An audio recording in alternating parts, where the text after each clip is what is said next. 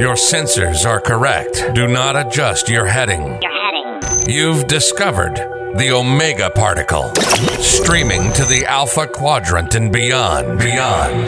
Beyond. Here's your host, the anchorman of the Federation, the doctor of dilithium. This is Jonathan Wiegand.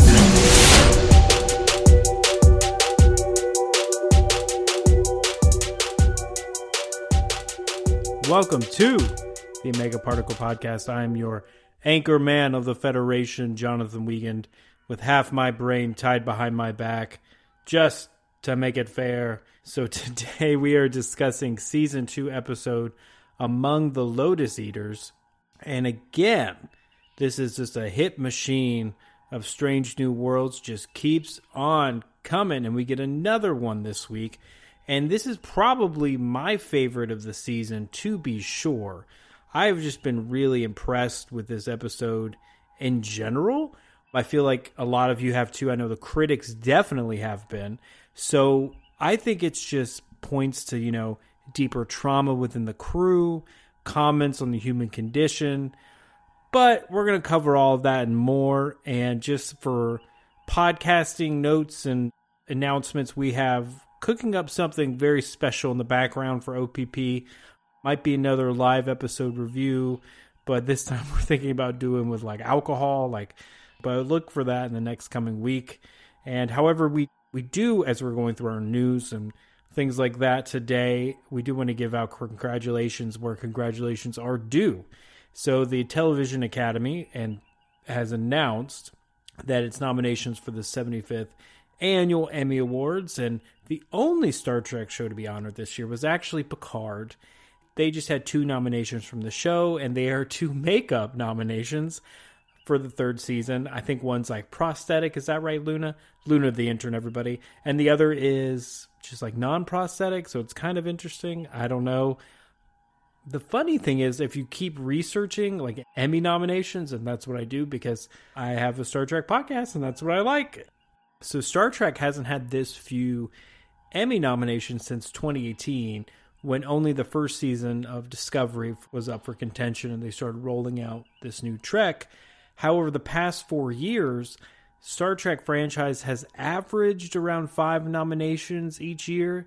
Only to have 2 is a little lower and if you're just curious for reference, during the peak, or as I like to call the golden age of Star Trek, during the mid 90s, Star Trek routinely and regularly got up to 12 nominations a year. So we're not getting any love for the new Trek from the Television Academy like we did for the old school Trek.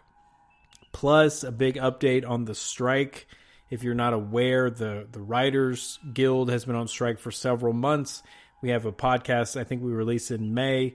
Is that right, Luna May? Uh, so definitely check that out. You can learn more in depth why they want to strike, and then also how does that affect Star Trek and you as a fan personally.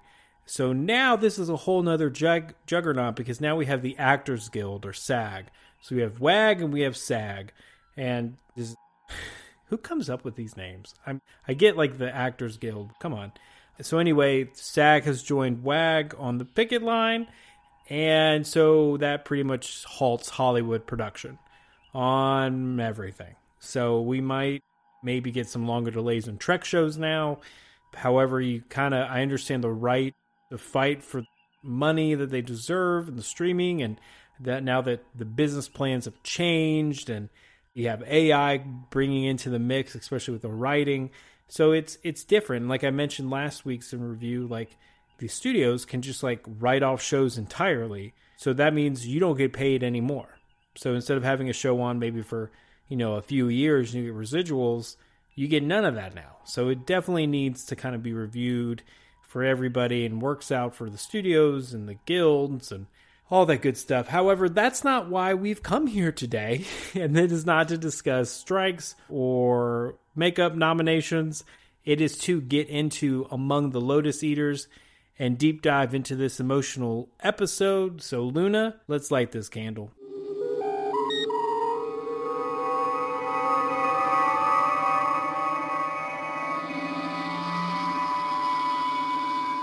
Due to its inherently episodic format. You know, Strange New Worlds really has set itself apart from a lot of other Trek series, in my opinions, because literally every week I don't know what I'm going to get. It's a very, it's kind of like when you were a kid and they had beanie babies at McDonald's and you didn't know which one you were going to get. Were you going to get, you know, the Ireland bear or were you going to get like the bull? it just, you just, you never know what you got. And so that was kind of the fun, exciting part of it.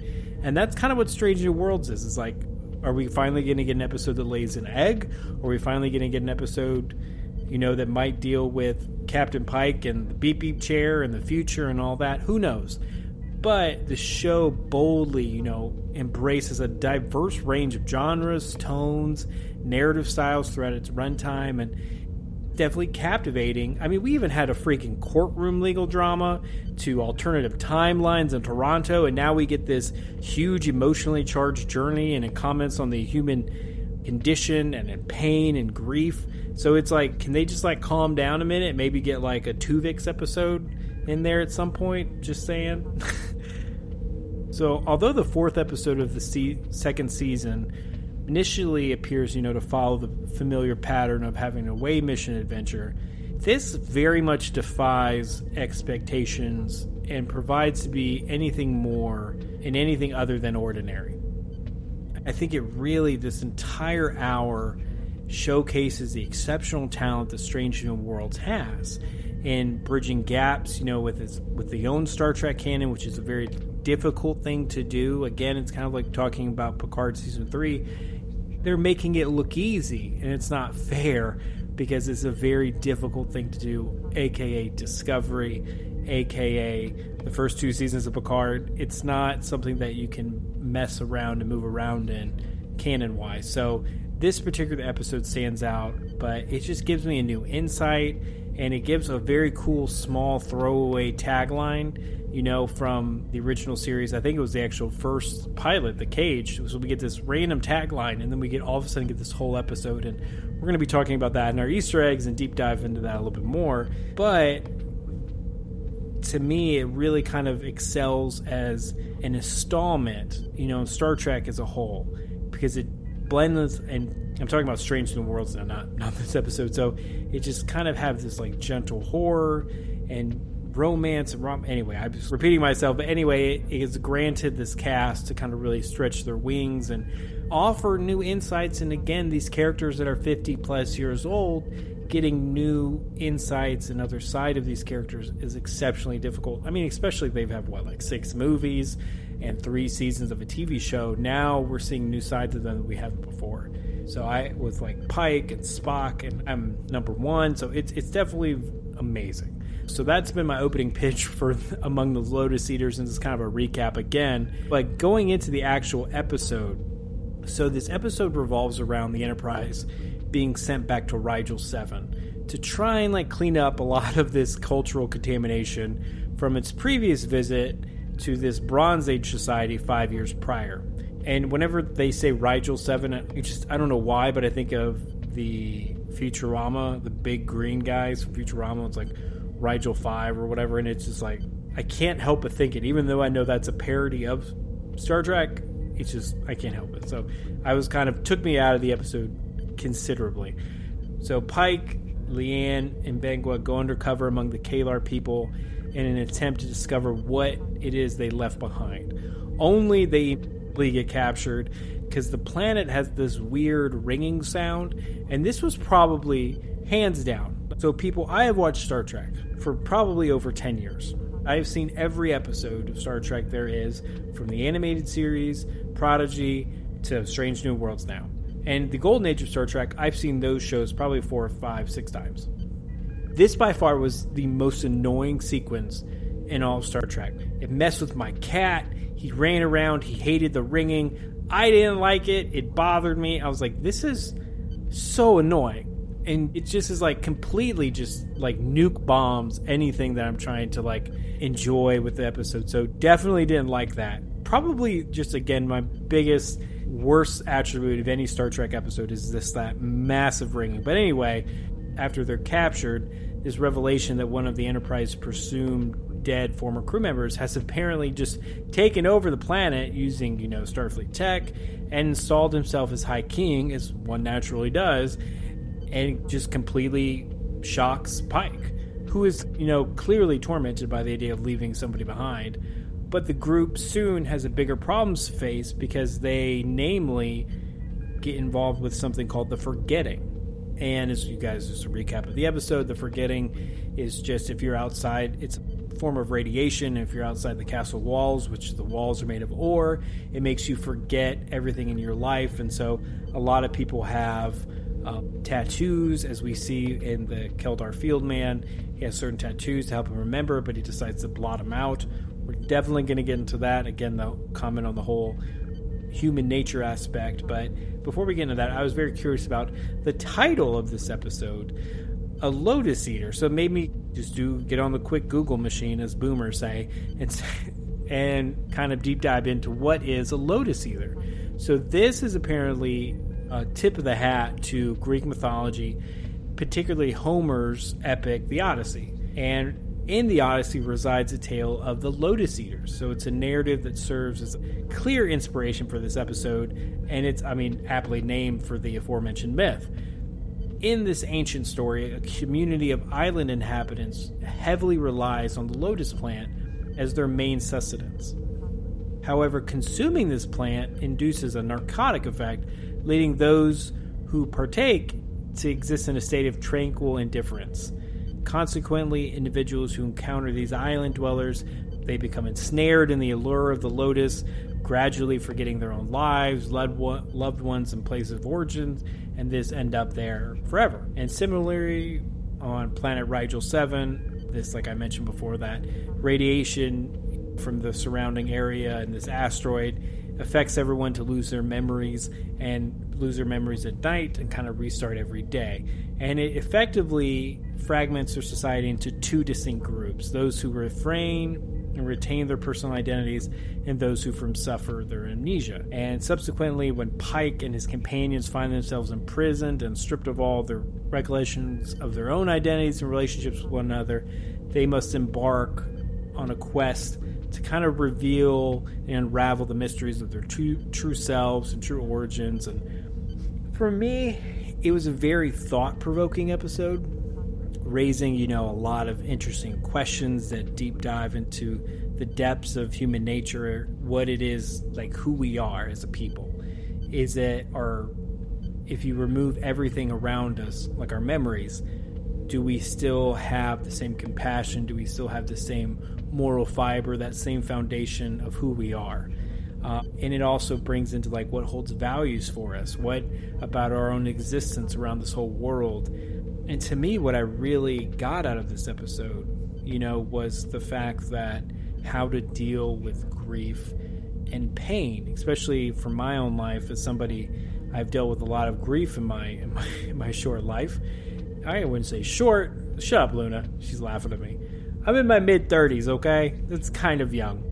But so my mother passed away when I was 12 years old of cancer, and I was definitely grief and traumatic moment, but also, you know, going through the usual stuff growing up, like heartbreaks and things like that. And one thing I've learned is that when it comes to grief, you can't forget it.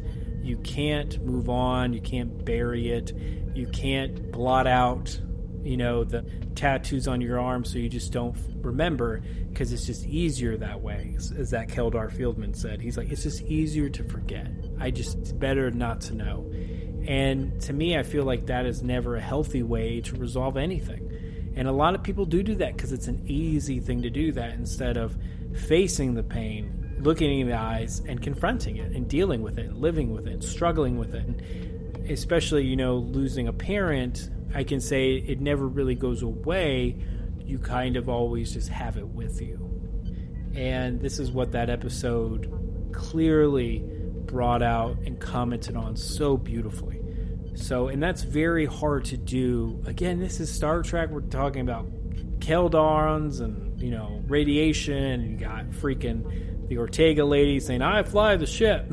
so it's just like on the backdrop, then dealing with these heavy emotional human nature conditions and, and how one different people deal with problems and grief in life. So I thought that was beautifully done, and uh, it's really hard to do. So hats off to the, the writers and the staff of Strange New Worlds for doing that. And speaking of Ortega, I just thought, I mean, that was a good like comedy relief.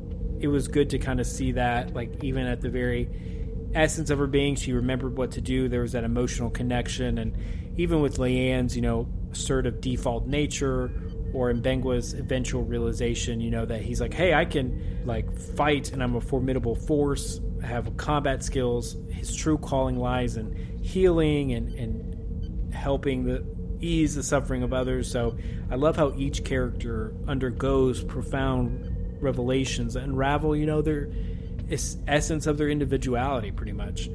And of course, we see that with Pike. He, you know, embodies this leader we have come to know and appreciate, and a compassionate individual who holds the well-being of others in high regards and places his utmost value on the people he holds dear, often like proprietizing their needs over his own. And of course, there are some interesting, uh, fleeting glimpses of his darker side to his character that one like maybe hope we might get to see in future episodes. Like for example, like when he's about to kill oh I forget his name. His name is saving but he's about to kill like this fake High King former Starfleet guy, and then he boom instantly regained his memories. He's like, oh I'm not gonna kill you. That's not me. And it's like whoa. So he has like this this dark side inside of him. We'll have to see.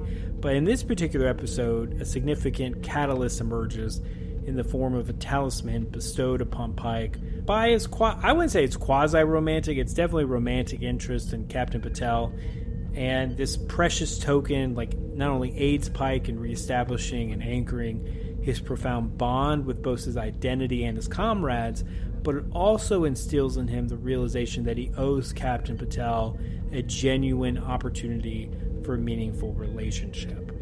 As you guys know, the episode culminates with Pike extending a heartfelt apology to her and making a sincere commitment to embark on this romantic journey with her, despite you know the undeniable fact that their Starfleet duties come first as captains, and you know they're going to have a lot of you know date nights and stuff like that. They're going to be put on the back burner many months without seeing one another. It's definitely not an easy road.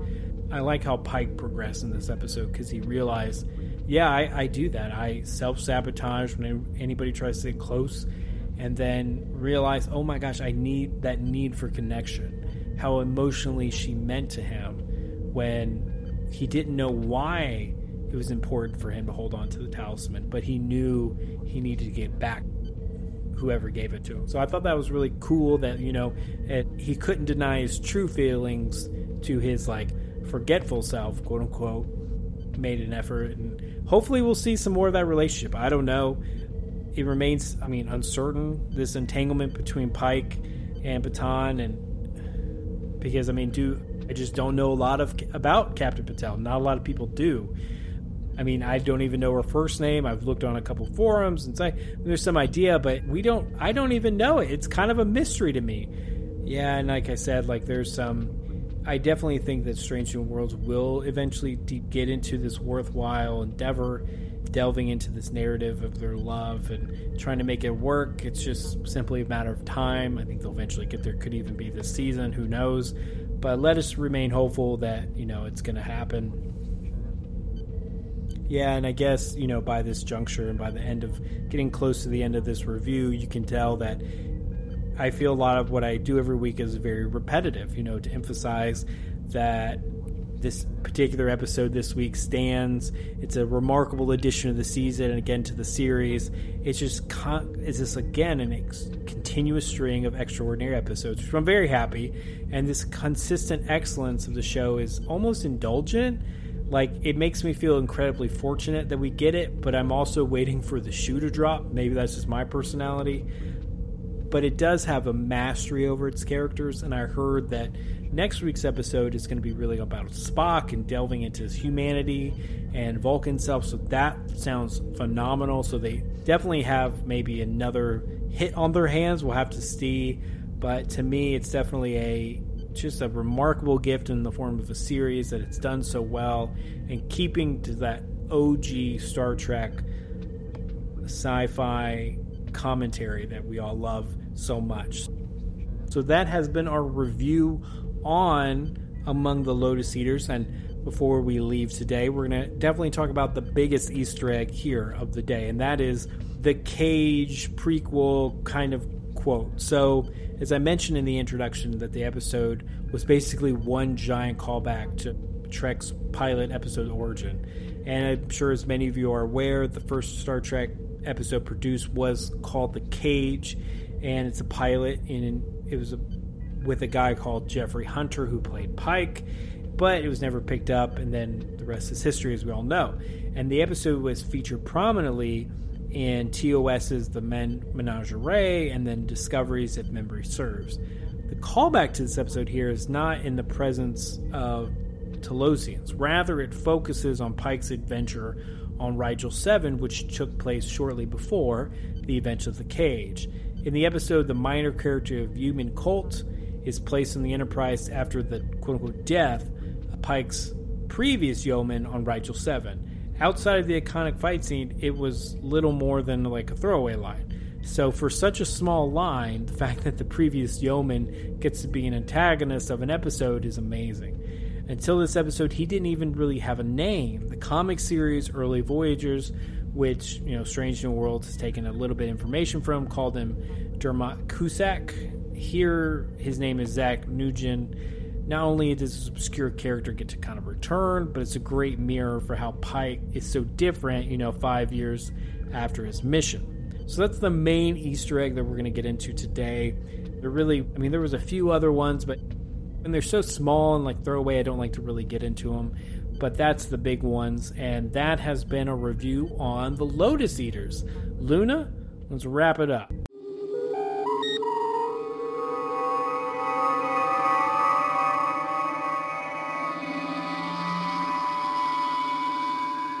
thank you all so much for listening and really appreciate uh, interacting with you and, and shout out to my man in Portugal. It was awesome kind of conversing with you on Instagram for a little bit and definitely your comment made my day so I appreciate that. Thank you so much.